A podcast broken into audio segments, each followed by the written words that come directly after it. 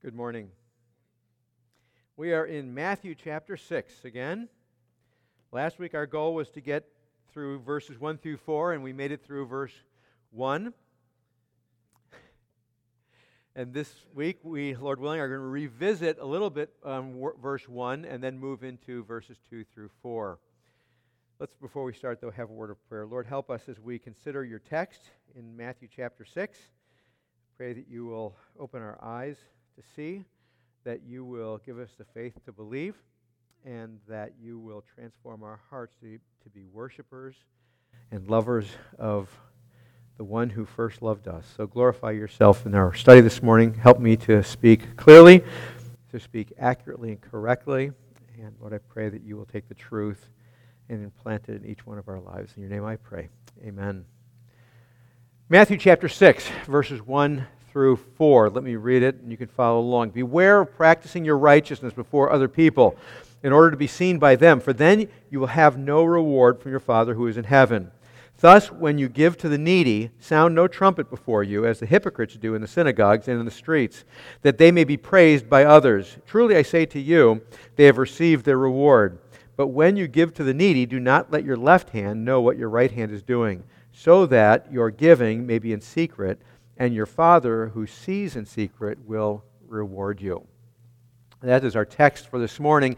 Last week we were in verse 1, and we stayed in verse 1, and was trying to connect verse 1 to chapter 5 and all the way back to chapter 4, verse 17. If you weren't here last week, it's very important that you get chapter 6, verse 1. Uh, so I'd encourage you, if you weren't here last week, or if those of you who are online, if you weren't tuned in last week, I would really strongly encourage you all to listen to that message because it's very foundational. We are going to briefly cover verse 1 just to get everybody up to speed, but not enough to cover what we covered last week. Uh, it is important that you see the context and the flow of the text in order to really get what's really going on. Um, but I want to remind you, firstly, that we are, as we've said every, every week so far, we are in the Sermon on the Mount. I want to remind you that. So we're right smack dab in the middle, the second chapter of three chapters on the study on the Sermon on the Mount. And what we are discovering as we've been looking at the Sermon on the Mount is that up to this point in time, seemingly the modern understanding of, our, of the Sermon on the Mount or the interpretation of how do we handle the Sermon on the Mount, I would argue has been incorrect. And, uh, and the reason why it's been incorrect, just by way of reminder, is because chapter 4, verse 17 has not been taken into account as the, the interpretive clue or key to unlock the understanding of 5 through 7. We must see the statement made in 417 as the actual key to unlock the understanding. Without that key, we are going to wander in the wrong direction. So again, 417 says, From that time Jesus began to preach, saying, Repent for the kingdom of heaven is at hand. So from 417 onward, he's going to preach a message of repentance. And why should the people repent? Because the kingdom of heaven is at hand. That's 417. It's very clear. And when he says the kingdom of heaven is at hand, he's talking about himself being the Messiah, the Redeemer, who is going to be crucified in a few short years and pay the penalty for sin, ushering in effectively the, the rulership of the king of the kingdom of heaven. And that's why chapter 28 of Matthew uh, concludes by saying, What? All authority or all power has been, been given unto me. Do you recognize that's kingship terminologies? The coronation, as it were, of the king. There's a whole vast swath of Christianity that believes that the kingdom of God or the kingdom of heaven is yet a future thing. And it's not a present thing. But the point of the text of Matthew is that it's not a, merely a future thing, it is a future thing. The kingdom of heaven will reach its ultimate culmination in the eternal state. But the kingdom of heaven is today. And Christ is on the throne as the king today. And it's important we see this in the very beginning of Matthew. It starts out with repent because the kingdom of heaven is at hand. End of Matthew, the king's on the throne. That make sense? Very important we see that connection. It's in light of 417 that we must look at the first sermon preached, at least recorded to be preached, after 417 is said, because it says he began to preach repentance. So, our understanding primarily of chapter 5 through 7, therefore, is that 5 through 7 is explaining to the hearer what they need to repent of. Now, I'm not going to wander through 5 again. We're just going to leave that lay, except to say that as we went through chapter 5, we mentioned last week especially that there are clumps of verses in chapter 5. For example, chapter 5, verse 1 through, through 12 is one major clump. 13 and 14 and 15 and 16 are, are, are transition verses into the next clump, next section. In section 1, verse, chapter 5, verses 1 through 12, it's very clearly not this is what you need to be or do. Quite to the contrary, it is time to be blessed if you are this. And of course, nobody is to be blessed because they're not that. And if they're not blessed according to Deuteronomy, then they must be recipients of the curse. That is very important. That, that, that's what's going on here in chapter 5. And then verse 17 through the end of the chapter, verse 48, continues that thought, slightly modified, but it's in a courtroom scene. And Jesus just keeps saying again and again, You've heard it was said of old this, but I tell you, as the judge and the lawgiver, therefore the only correct interpreter of the law, this is what the law means. Ergo, you misunderstood. Therefore, you're cursed once again. Same thing going on, although different approaches in verses 1 through 12, verses 17 to the end of the chapter. That brings us to chapter 6. And as I said last week, we have a transitional point. The, the emphasis or the flow of the text changes su- subtly again as it changed from 1 through 12 and then 17 to the end of the chapter. There was a change in between those subtly. We have another subtle shift in chapter 6 and following. No longer do you see Jesus presenting himself primarily as judge and lawgiver where he was in, eight, uh, 17 to the end of the chapter, you don't see him presenting himself as he presented in verses 1 through 12 as being the one who came to bless people, but only if they qualify to be blessed. Instead, you find Jesus functioning as a teacher who is warning, yes, he's warning people, but he's also instructing. So there's a shift that takes place in chapter 6. What's the point of the shift? And it's important that we recognize the shift because if we don't pick up and recognize the shift, then we're going to continue merely going on the same way we were going. And so we will have five correctly, and then six we will misinterpret again. And so we've got to be really careful. Eh, Jesus' techniques here are really interesting how he communicates. It's very important we follow his purpose. His purpose overall, overall and overarching is what again? Repent. That never changes all the way through the end of chapter 7. It does not change. He's calling to repentance. However, in chapter 6, the shift is such that the repentance emphasis is there and front and foremost. And we're going to see that as we work our way through this. It is front and foremost. But in chapter 6, there begins to become a shift in that he is now speaking to what we actually thought he was speaking towards in chapter 5 what most people think he was speaking into in chapter 5, which he wasn't at all speaking into, telling you how you need to live, or who you need to be, or what you need to do. In chapter 6, the primary call is still to repentance because nobody will measure up to anything you see in chapter 6 either. That makes sense so far? No one will measure up, and so the call is to repentance. However, Jesus is speaking in such a way also and secondarily that maybe, just maybe, there may be some people who will hear chapter 5 and what? Repent. And so now it's this combination, although at the same time, it's always repent as first and foremost.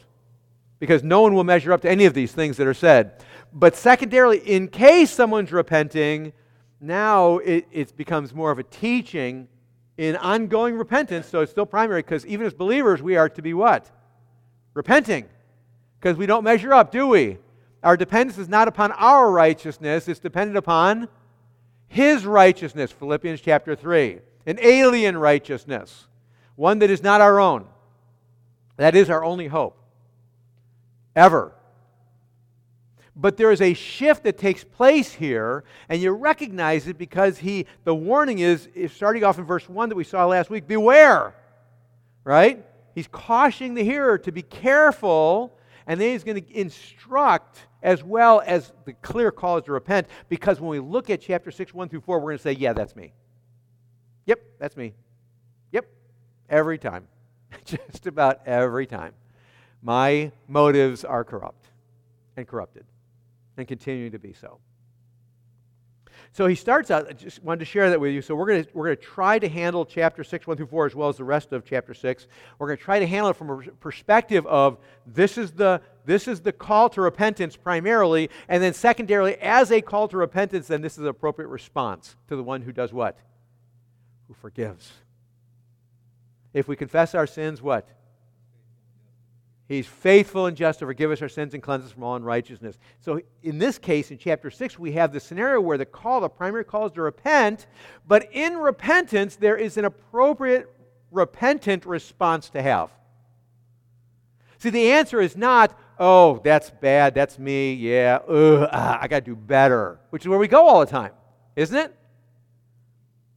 No, the call is to repent. We must not ignore. That's the primary call to repent. And it's only when we repent that what is said in chapter 6, every single section of chapter 6, is appropriate and good. It's an appropriate response in acknowledging the forgiveness that a loving, merciful God gives us when we confess our sins. So, with that in mind, chapter 6, verse 1 Beware of practicing your righteousness before other people in order to be seen by them, for then you will have no reward from your fathers in heaven. Again, we already talked about this, but I want you to notice, uh, just by way of reminder, beware of practice. And the reason why he says beware is why? Remember from last week? Why does he say beware here? Beware of something. Watch out for something. Why does he say that? Because we're not. Because we live our lives unaware. We, we, we live life and we enter into situations and circumstances. We make decisions. We live life unaware. And Jesus says, Beware. And by the way, if you, if you do begin to become aware, that's when you discover what? I haven't been aware. That's what happens. When we start to hear what Jesus says in 1 through 4 and start to beware, we will discover we will lived our lives unaware. And that's the call to repentance. And so Jesus says, Beware of practicing your righteousness before other people in order to be seen by them. He tells us in verse 1, as I said before, this is going to apply to this section, the next section, and the third section, all the way through verse 18. There's three examples he's going to give 2 through 4, 5 through 15, and then 16 through 18. That's the three things he's going to tell us to beware of with regard to our own righteousness. Beware of practicing your righteousness. These are the three areas he's going to say as examples of where we need to be careful. That all people need to be careful. And the implication being no one is careful. And therefore, a universal call to repentance.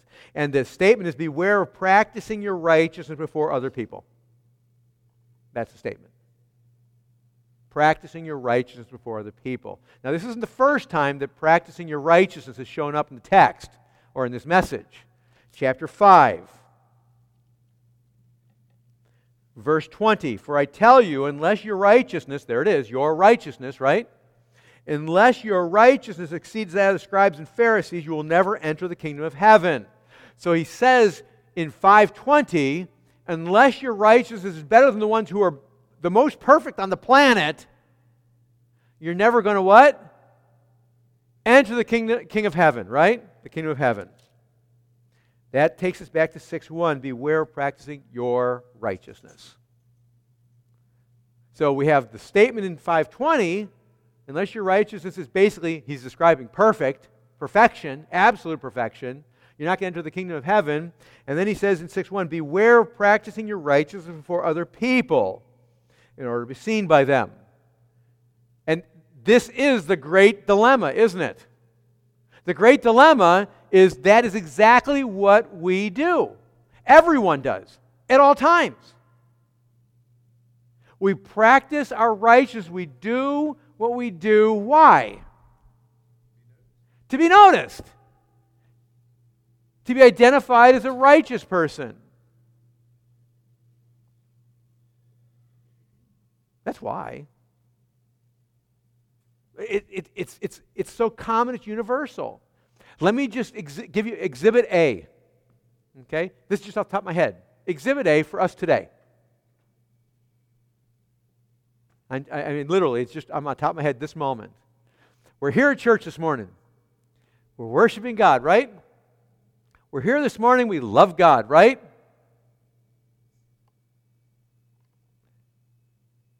And then we go to work day by day. We interact with our neighbors day by day.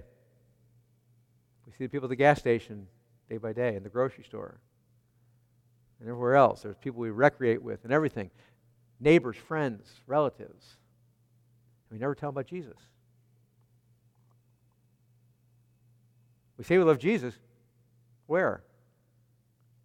Church. Isn't that interesting? We say we love Jesus where we can be noticed and it's accepted, right? Isn't that right? I mean, can I just ask you real quick? Has anybody condemned you at, at Redeeming Grace Baptist Church for saying you love Jesus? Anybody condemned you? Said, would you stop loving Jesus?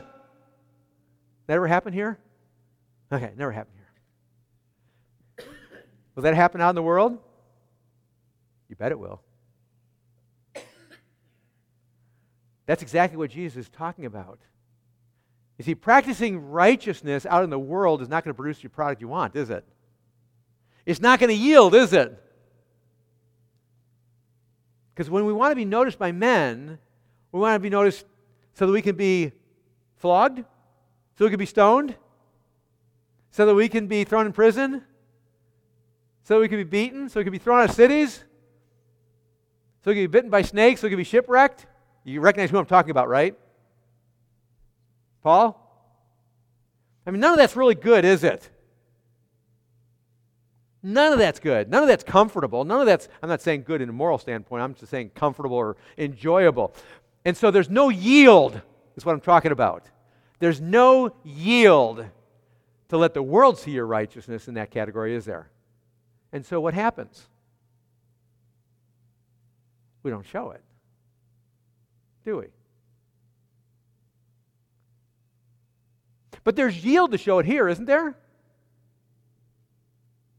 Right? I mean, there obviously is. I mean, a number of years, a couple of years saying, yeah, yeah, yeah. But most of you're like, huh? You know it is. There's a yield. There's, there, there, you come to church, and there is a expected identifier. Came to church, your righteousness is showing. You pray a prayer in church. Your righteousness is showing. You say amen at, at, at appropriate part. Well, we don't do that here, of course, but you know. And your righteousness is showing. And it's accepted, isn't it? But it doesn't show out there. Isn't that weird?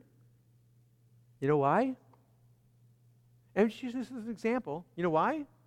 Because no yield out there. There's no benefit. But in here, there is. if we really think about it, we know that's, I hope, now starting to sound a little universal, isn't it? It's common. Where I'm going to get a benefit, I'm going to get recognized, and here's the key word positively, then I feel pretty comfortable showing my righteousness. Don't I? Right? Danger of persecution, everything changes. I could lose my job, everything changes. My friends will hate me, and I'll lose my friends, everything changes. Why? Because I'm only going to show my righteousness when? When it benefits me. That is the very se- definition of self righteousness. The very definition of self righteousness. And that's exactly what Jesus is warning us about. Beware of practicing your righteousness before other people in order to be seen, and you can put this word in there, in order to be seen positively by them. Positively. In order to receive recognition by them.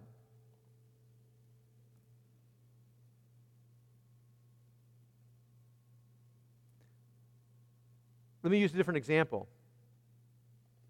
It is really easy, isn't it? if you believe in Jesus, I'm going to use Ken as an example. It's really easy if Ken and I get together and we start talking about Jesus and we're in agreement. And we're having a great conversation. And we're hanging out in truth, talking about Jesus. And it's great, right? And I'm, I'm sitting there listening to Ken. I'm like, wow, he knows a lot. He's really grown. And Ken's listening to me saying, my goodness, he knows a lot. He's really grown in his understanding of scriptures too. Right? And he's recognizing my what? My righteousness. Right? My righteousness. But everything changes now when Ken and I have a disagreement. And so, what do I do? I don't talk about it anymore. I don't talk to Ken about that disagreement theologically anymore. Don't do that. He doesn't do it. Why? Because there's no yield. Because if we talk about it, I disagree with him, what's he going to think of me?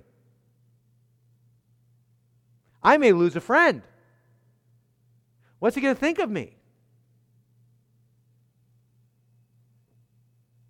Is that, again, not de- the very definition of self righteousness? Who am I loving at that point?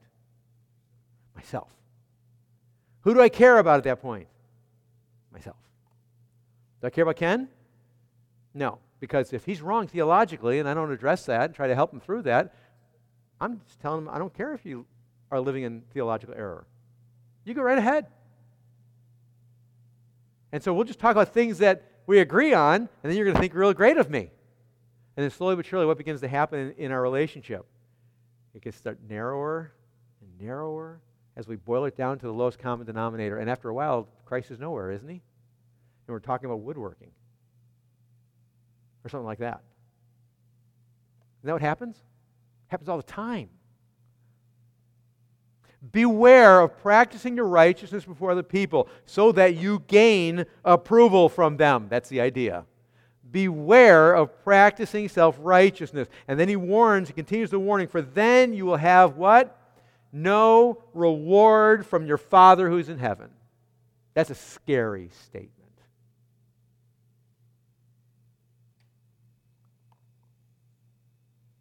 That's a really, we mentioned it last week that in chapter 5 it talks about, about that they will give glory to God because of my righteousness, right? The result, because my good works, it says in chapter 5, they will give glory to God.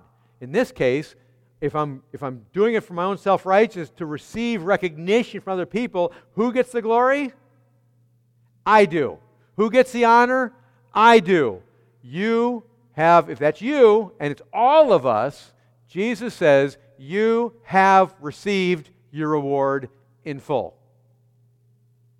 That's what he's saying. You've received your reward in full. What you got is all you're going to get. You will get nothing else.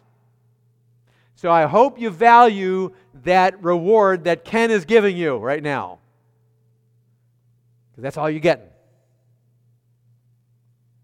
And the point is, when he says, and we must not water it down, for then you will have no reward from your Father who is in heaven. He is saying, if there's no reward, there's only, because reward is blessing, if there's no reward, going back to chapter 5, there is only curse, which means you're condemned and you will be in hell for eternity. Do you recognize the need for repentance? It's pretty clear. Too often people say, well, this reward here that he's talking about is just the, the crown, the, the, the, the jewels in your crown. No, it's not. When it says no, even laying aside the debate about the whole um, uh, uh, jewels and the crown for a second, if there's no reward, that means there's not even a crown. That means there's not even an entrance to the place. Because going to heaven is the reward. Being with Jesus is the reward, is it not? If there's no reward, then there must only be judgment. And it's in light of that that he comes down to verse 2. And in verse 2 and following, he uses this as the first illustration. And it's about giving financially. He says in verse 2, thus, connecting verse 1 to verse 2 as the first point of his major statement in verse 1. Thus, when you give to the needy, I want you to notice, stop on that for a second. Do you notice that he didn't say if? He said when. And the assumption is, especially in, in Jewish culture and in the law, the idea of caring for the needy is part of the law. If so, certainly if you're not fulfilling that minor part of the law, then you're, you're in trouble already. And since no one perfectly keeps that, even that part of the law, right? There's no perfect keeping of that law either, is there? I always chuckle when I hear a Christian say, Well, you know, I care for the needy. Oh, you really? How about absolute perfection? Because that's God's standard. Absolute perfection. I can't compare myself to others, right? That's condemnation. I can't say, well, I give more than, than, than Nikki does to the poor, therefore I'm doing okay. Condemned. Because why is Nikki my standard? Not, not that Nikki doesn't give to the poor. I don't know. But the point is, when did Nikki become my standard? You know why I chose Nikki? Because I think she gives less than I do. So it, I'm not saying that, but the point is that oftentimes we are not people, in fact, never are we people who keep the law perfectly, do we? So it's interesting that Jesus starts it off by saying, when you give to the poor, knowing that everyone who's hearing most times does what? Doesn't give to the poor. Or to use another illustration from the scriptures, from the Gospels, most people are like the Samaritan or like the priest who goes to the other side of the road. Priest who goes to the other side of the road. Is that not correct? And even if occasionally we are the guy who really brings the person in and puts them into a hotel and pays their, pay their, pays their, their costs, that's the anomaly, that's not the rule. We don't keep it perfectly, do we? Condemned.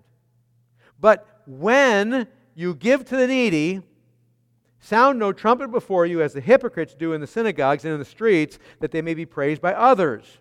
We're just going to stop right there for a second. This is an interesting statement Jesus makes.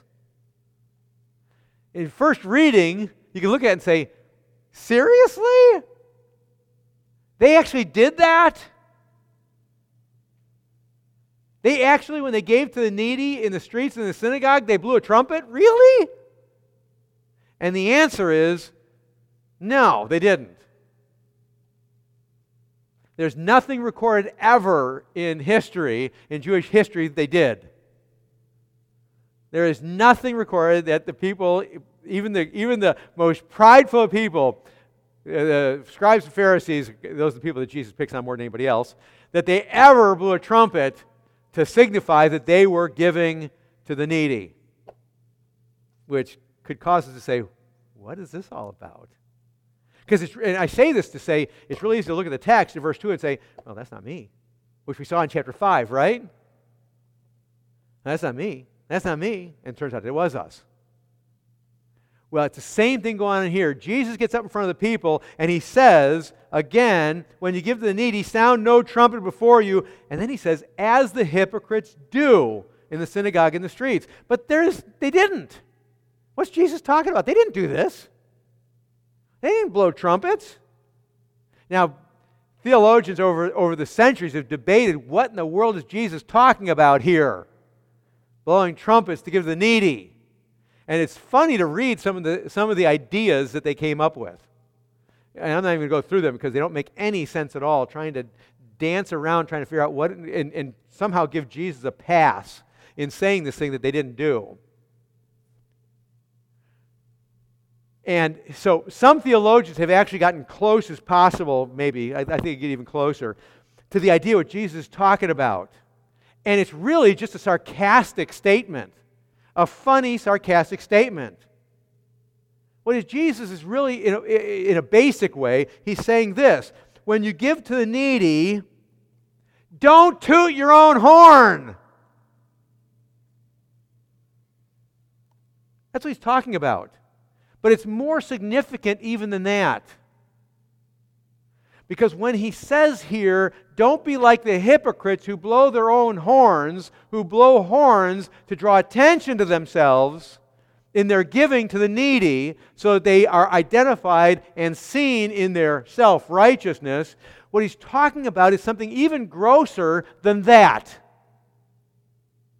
Have you, just by way of illustration, have you ever been sitting on, uh, in the city somewhere and you're reading a book and you're really enthralled with the book and you're just really caught up in it, and all of a sudden a car pulls up in front of you and the stereo is blasting as loud as it can, and it's got some sort of big woofer that fills up the entire back seat of the car. And the whole car is shaking almost because of the loud music. You know what I'm talking about? You ever seen that? And you're focused on your book, right? But that guy is demanding that you look at him. That make sense? He's demanding that you recognize him. He's demanding that you look at him and be in awe of him. Correct? That's why he does it. I said guy on purpose because girls don't do that. But guys do. Don't know why, but they do.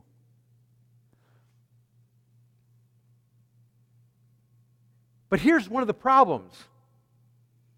The idea here, when he talks about do not be like someone who uh, plays a trumpet, play no trumpet, he's not just talking about trumpeting a sound. The idea, the intent, is that the sound that is being played by the trumpet doesn't even sound good. Best way to put it is like, like 1 Corinthians uh, 13, verse 1. If you have no love, what does it say? You're clanging or clashing cymbal. Now, cymbals are pretty loud, right? You can't miss them. Right? I mean, if you're deaf, even if you cannot hear at all, you can feel the sound from a clanging cymbal, right? Or a clashing cymbal. You hear it. It doesn't fit, it's grotesque. It'd be kind of like Ganelle and I up here this morning, and she's trying to play the song, and I'm singing at the top of my lungs all the wrong notes. And everybody in church is doing what at this point? You're grimacing, aren't you? You're in pain. Your ears are hurting. Even if you are kind of tone deaf, you're like, that's not right. That is not even close. And I'm also on the wrong tempo. So she's like three measures ahead of me. And then before you know it, I'm like three measures ahead of her. Now, some of you are probably saying, that's what you were this morning, Steve. But that's a whole other issue, okay? I was trying. Come back quickly, Jim and Lois. Uh, it's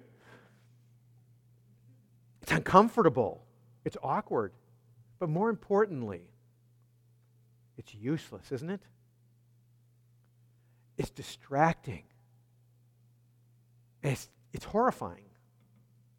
And there's nothing good about it, is there? Do not be like, verse 2 when you give to the needy, sound no trumpet before you as the hypocrites do in the synagogues and the streets. He's saying, listen, this is the classic epitome of self righteousness. You give to the needy, and people have to see, people have to know. And again, it's just an illustration. Maybe that's not your problem because you don't even give to the needy. Well, that's a whole other issue. But he says, don't be like them. Don't draw attention to it. That's what the hypocrites do. Why? Because it's not, they're acting, and here's why it's hypocritical. They're acting as if they're doing it because they what? Love God, and secondarily because they're keeping the law, right? But they're not. Not at all. They're doing it to be noticed and recognized. They're doing it because they want to be seen as what? Righteous. They're doing it because they want to be seen as good.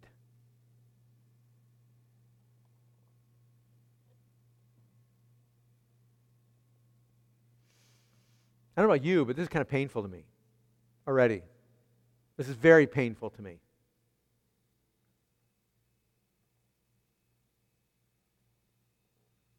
Can I give you a couple examples? Personal examples? One of my big struggles, uh, testimony time. So I struggle with all the time.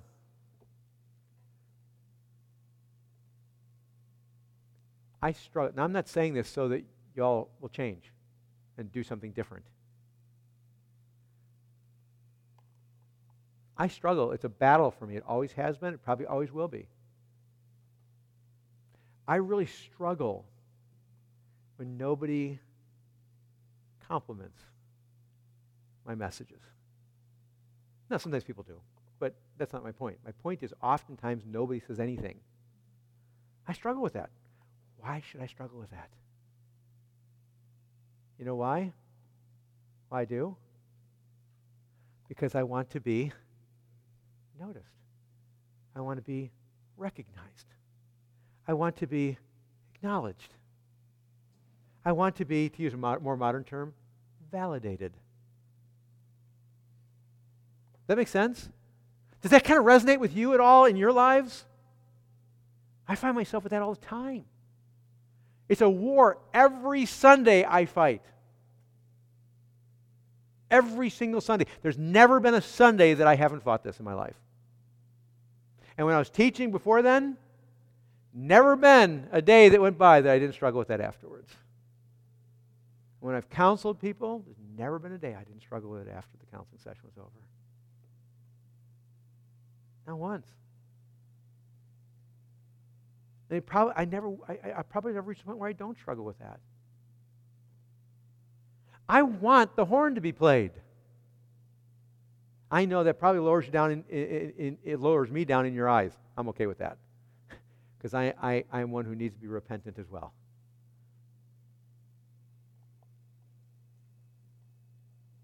I want to be noticed. I want to be recognized. I don't want to be a nobody.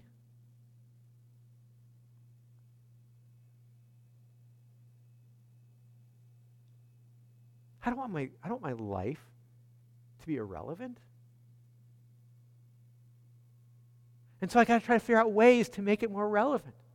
And I got to find out ways to get my, my, my preaching more recognized.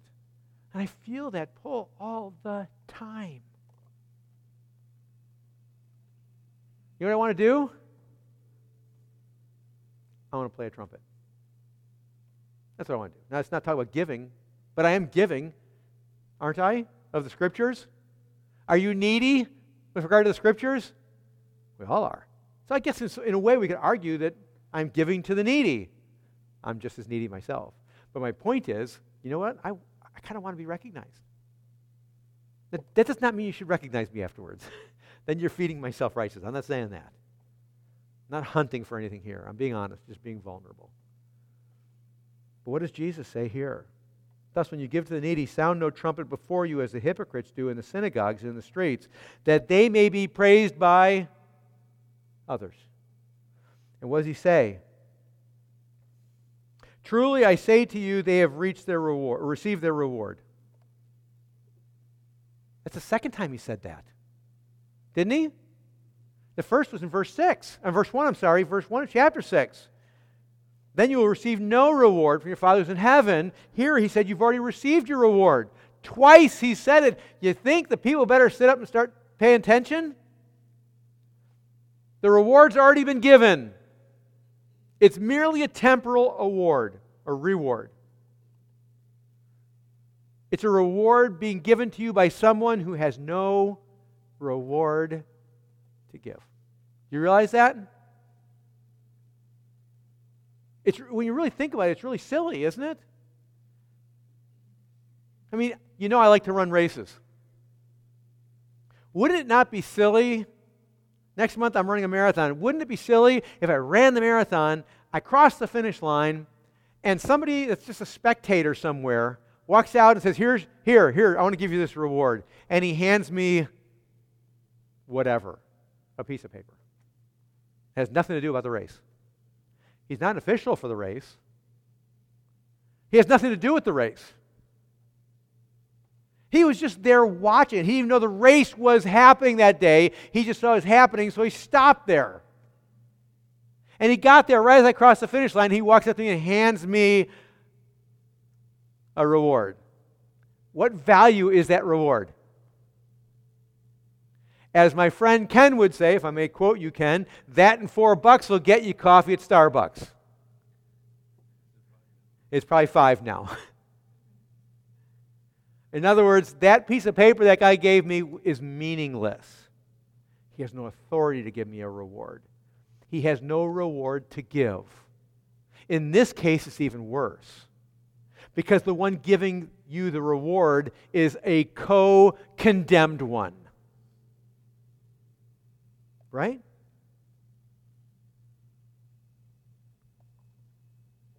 Doesn't make any sense for a co condemned person to give you a reward. That's meaningless, it's empty. Or to use a more prime example, you're being led to the firing squad. And another guy who's being led to the firing squad, as he's leading you there, he says, I want to give you your reward. And he hands you something. What's that in comparison to the guy who comes and gives you a pass so you don't have to be executed and instead you're set free. In the first case, you're still dead, and so is he. Correct? So that's the reward you got. The one who is going to die with you gave you something that is meaningless because you're about to die. In comparison to one who gives you a reward by setting you free so you will not die. And he stands in your place and dies for you. And that's what Jesus is talking about here. When you do these things, act these ways, to be seen by others, your co condemned ones are the ones rewarding you. You've got your reward, and that's all you're going to get. Your only hope for a real reward is the one who will stand in your place, which is exactly where he's going.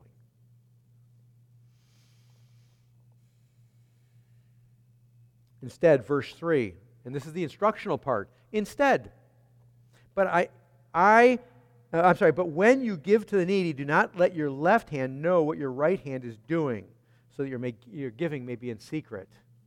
Now, we've got to understand what he's talking about here. Firstly, it is twofold. When he gives this positive instruction, negative, don't do this, right? As we saw in verse 1 and 2. Negative, don't do this. 3, but do this instead. Ultimately, we need to understand ultimately, natural man, do you think natural man can do verse 3? Unsaved man, can unsaved man actually do verse 3? No. It's impossible. If, we're, if we are lost, if we are condemned people, we cannot do what verse 3 talks about. Because if you remember, verse 2 says, to do this is to receive your reward now. Right? There's either a reward now or a reward when? Then.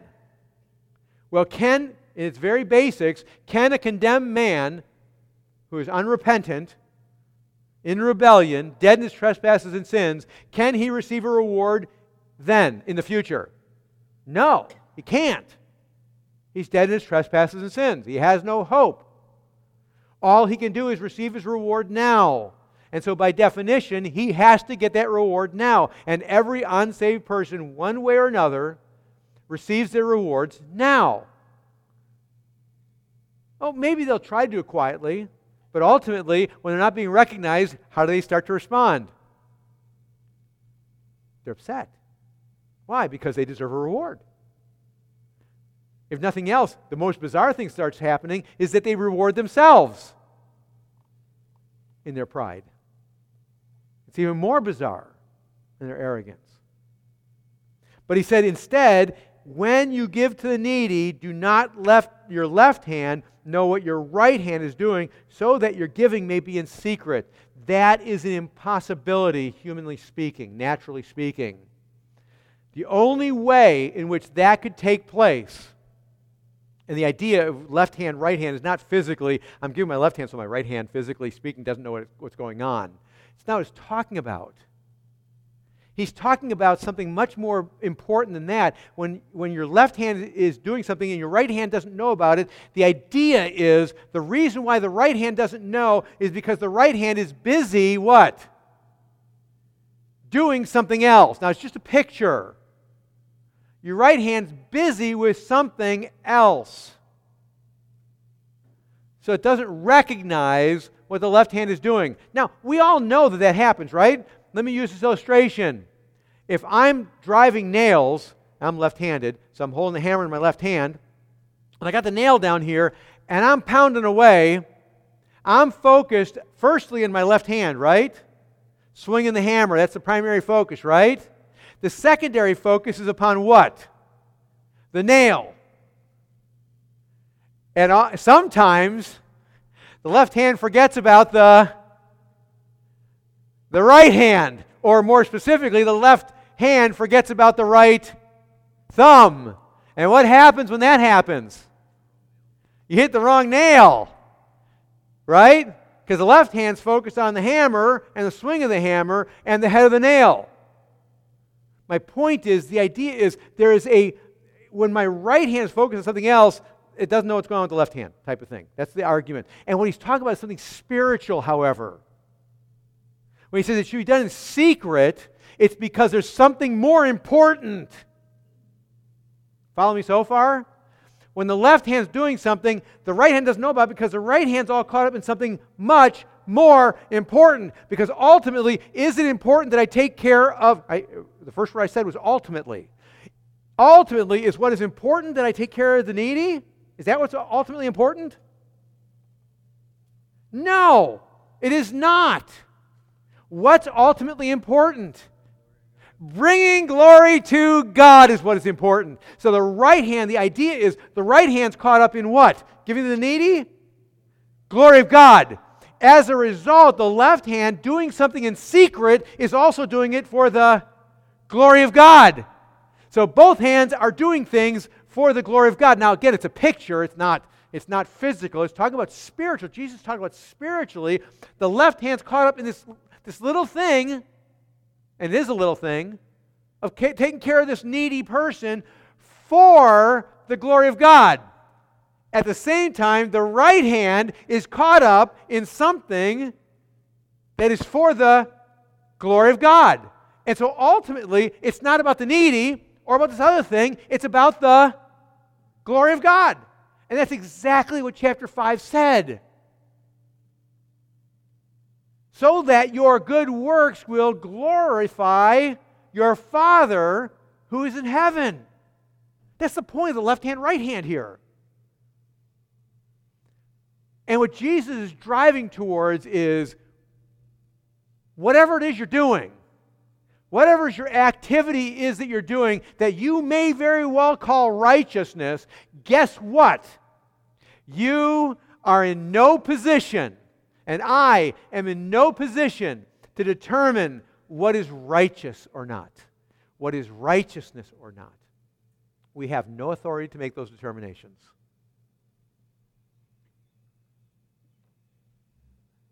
Righteousness is all about, obviously, it's not inconsistent with the scriptures, but righteousness, see, righteousness must be consistent with the scriptures, but unrighteousness can also be consistent with the scriptures, can't it? I can do I can follow the scriptures unrighteously, which is exactly what he's talking about here, which is the most common thing. But righteousness has as its goal, its motive, the very fuel that is in the engine of the activity that is going on is for the glory of God. Period. Anything else is self righteousness. If I'm doing what I'm doing, saying what I, what I am saying, thinking what I am thinking, cogitating on what I'm cogitating on.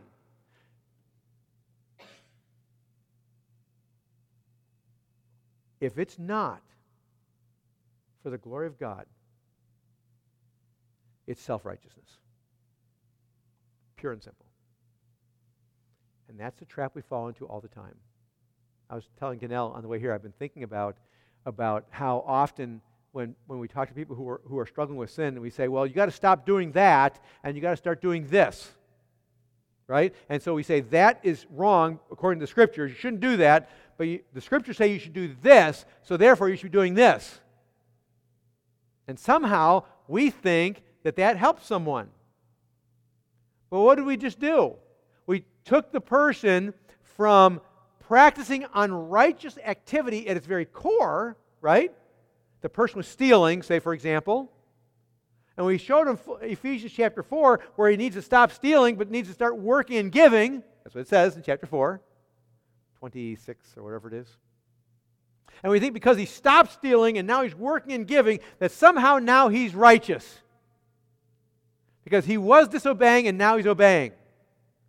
But in reality, he's obeying in an unrighteous manner. Because it's not about the glory of God.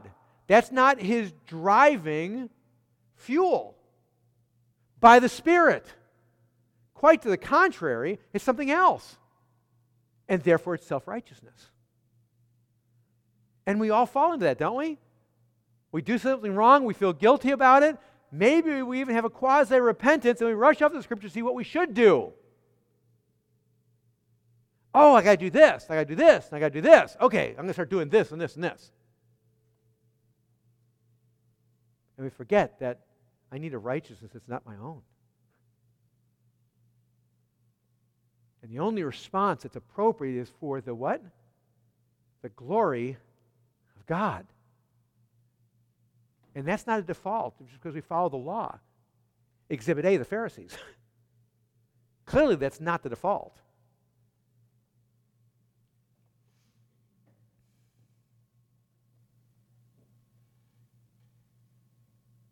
And then he goes on, again, verse 4 so that your giving may be in secret. Not, and this is not a conflict between chapter 5 where it says, let your, let your good works be seen by men. Here it says, seems to say, as we talked about last week, uh, let it be done in secret. What's he talking about? How do we fit that together? Again, the point is what's the object? What's the focus? What's the goal? The secret he's talking about is so that people are not, and I can't control what other people do, but the secret, the, the idea that he's talking about being done in secret is talking about the goal. Your goal is not to have people praise you.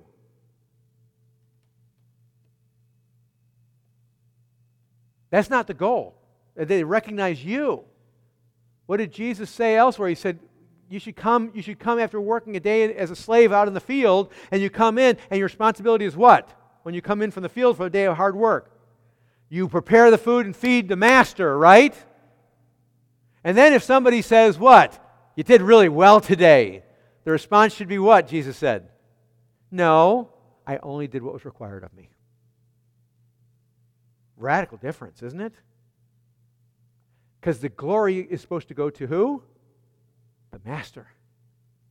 The honor, the praise, the glory, everything goes to the Master. You see, what we end up doing, if I may use an Old Testament illustration, what we end up doing too often is we end up being like Achan. God does something amazing, and then we steal from him. it's just a few little things. What's the big deal, right? and I'll bury him underneath my tent. What's the big deal? Did Achan or did he not receive his reward in full at that point? And how'd that work out for him? Not good. Ananias and Sapphira, New Testament. It was just a little lie. For the purpose of what? Being seen by men. And they received their reward. And then they died. Did they not? They didn't get a chance to re- enjoy the reward. And they died. And that's the pattern. That's what Jesus is trying to get across here. On the contrary, as we do it for God's glory, and therefore in secret, not bringing praise or glory or recognition to ourselves. And the idea is because, now this is where we got to be careful. Because, again, we can't fall in the trap saying, well, because he said we got to do it in secret, I got to really work hard at doing it in secret. Then it's just what? A different type of self righteousness. But we got to remember what he said in chapter 5 is for the purpose of bringing glory to God. Praise and glory to God. And then he says, What? As a result, and your Father who sees in secret will what?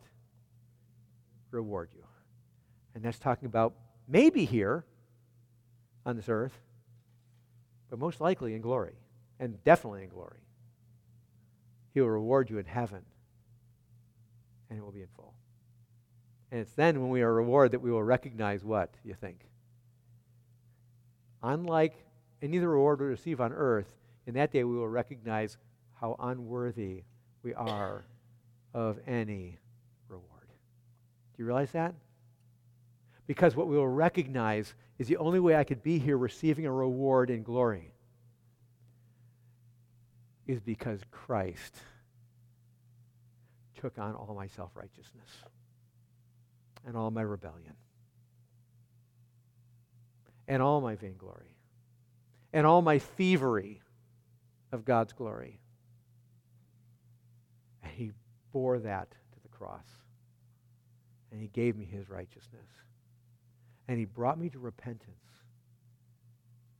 And he gave me faith to believe. And he forgave me. And he grafted me into the vine. And he gave me and, and continued to give me life. And He protected me, He sealed me. He gave me an inheritance that belonged to Him. He prepared a place for me. He returned for me. And you recognize the, the word that threads all the way through every one of those statements I made and many more? What was the word? He. He. It's that recognition that someone who is saved, who has been rescued, who has been made alive,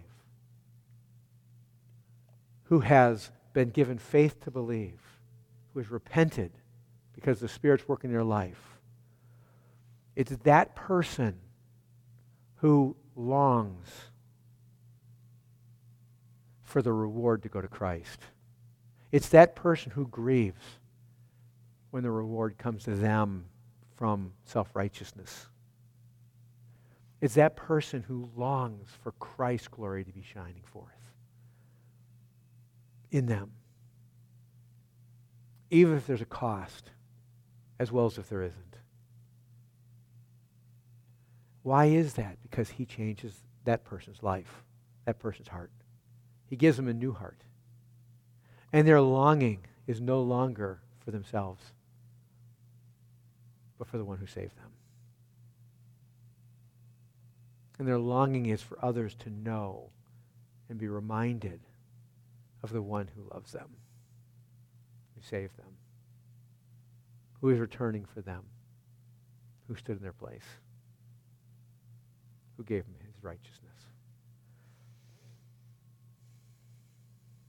Beware. And we're going to hit this beware again two more times. Beware and practicing your righteousness before other people. Do you, do you recognize in the word beware, if I may just go back to that, do you recognize the warning is pretty stark? You're in danger. The Bible tells us the one who perseveres to the end will be saved. We talk about saved as in we were saved, but the scriptures also talk about, it does talk about we're saved, but it also talks about will be saved. Will be. And when we divorce will be from were, we're in trouble. Because if He began the good work in us, He will continue to perfect it till the day of Jesus Christ. If we're truly saved, we will persevere to the end. And the reason why we will persevere is because actually, in reality, He is the one who's persevering in us and through us. We work out our salvation with fear and trembling because it is He who is at work in us, both to will and to work for His good pleasure. And he changes. The call of the text is to repent primarily. The secondary call for those who are repentant ones is not to try harder and pull yourself up by your bootstraps, it is to look to the one who forgave you. To know the one who forgave you, to know the one who stood in your place, to know the one who went to the cross for you, to know the one who, who bore the wrath of God for you the one who gave you the faith to believe. Because when you know Him, you know what begins to happen? The rewards that anybody will want to give you, because sometimes people do want to give you rewards, right? You will find that repugnant in a growing way. Rather than rejoicing because our boss, recognizing recognizes the hard work we did, we will find ourselves rejoicing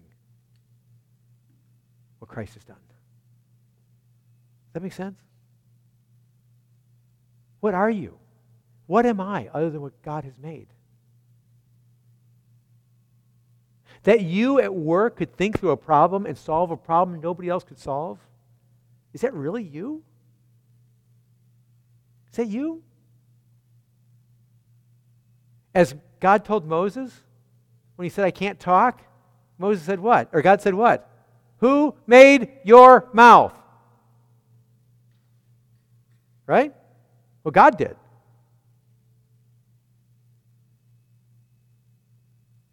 So just because someone speaks well, what does that mean about them?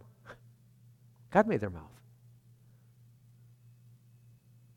Just because you could do something great, feed the needy, whatever, what difference does that make? Anything we are is because of God. And when the Spirit's at work in us, guess what starts to happen? We start to recognize that. And we start to give glory to who? If they're not going to, what am I going to do? If I'm in Christ, I'm going to find myself doing what? Giving praise to God who's in heaven, giving glory to God who is in heaven.